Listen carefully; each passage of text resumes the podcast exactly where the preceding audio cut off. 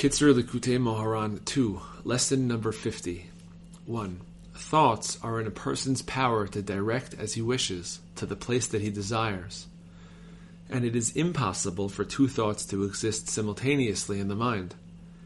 Even if at times his thoughts do fly off and wander into other foreign matters, it is still in a person's power to forcibly direct them back to the straight path and to think proper thoughts. It is exactly like a horse that turns off one path and strays onto another. The person takes him by the reins and forcibly brings him back to the straight path. In just the same way, a person can grab his thoughts forcibly to bring them back to the right path. Lesson number 51 1. The evil inclination knocks at a person again and again, spurring him on to what it stirs him to do. Even if a person does not listen to it, nevertheless, the evil inclination knocks at him a second time, a third time, a fourth time, and more.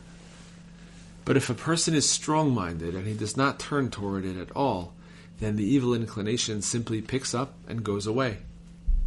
Similarly, during prayer, thoughts come to muddle a person's prayers many times, but if he is resolved not to look at these thoughts at all, then they leave him alone, as explained elsewhere, Likutei Moharan 1, 72. Lesson number 52. 1.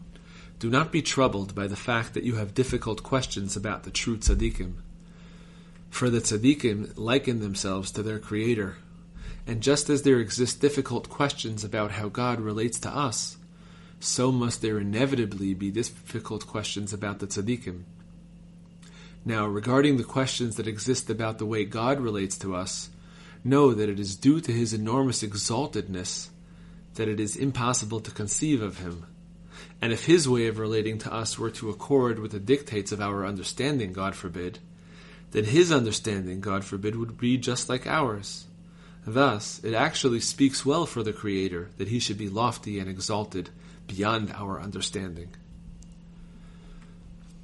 Lesson number 53 1. The great preciousness of thought is inestimable.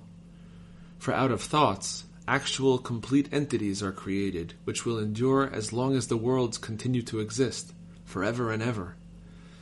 However, wisdom is even more precious than thought. This is because a thought is merely something that arises in a person's mind, whereas wisdom is what a person uses to construct buildings in his intellect and this is precious in the extreme. The crucial thing is that it should all be with truth. Even a simple explanation of some idea that a person innovates is also very great, but this too must be truthful. Conversely, when these are not done with truth, they produce results of the opposite nature.